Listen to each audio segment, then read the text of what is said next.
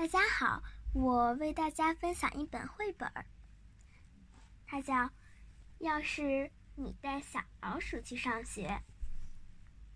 要是你带小老鼠去上学，他会问你要一个午餐盒。当你给了他午餐盒，他还会要块三明治，再带点课后吃的零食，然后他还需要一个本子。和一些铅笔，很可能他还要借用一下你的背包。一到学校，他就把他的东西放进你的储物柜，然后这边瞧瞧，那边看看。他可能会做点算术题，再写几个小词儿。他甚至试着做了一项科学实验，然后他要把自己洗干净。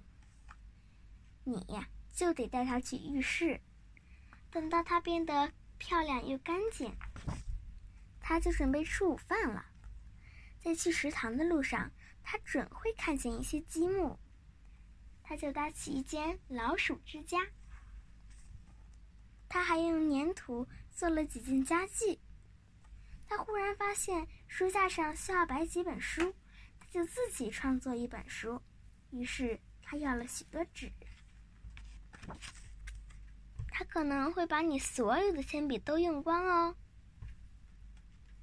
书刚一写完，他就想读给你听。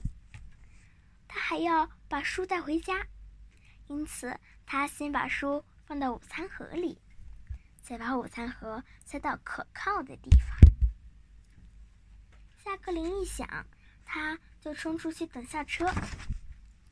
当他等车的时候，他会抓紧时间玩一会儿足球，然后又让你跟他投几下篮球，还要玩两下滑板。等到他停下来歇口气儿的时候，他会想吃吃点零食，所以他会问你要那个午餐盒。八九不离十，要是他问你要你的午餐盒，你就得带他。回学校去。好啦，今天的绘本就分享到这里啦，希望大家喜欢，再见。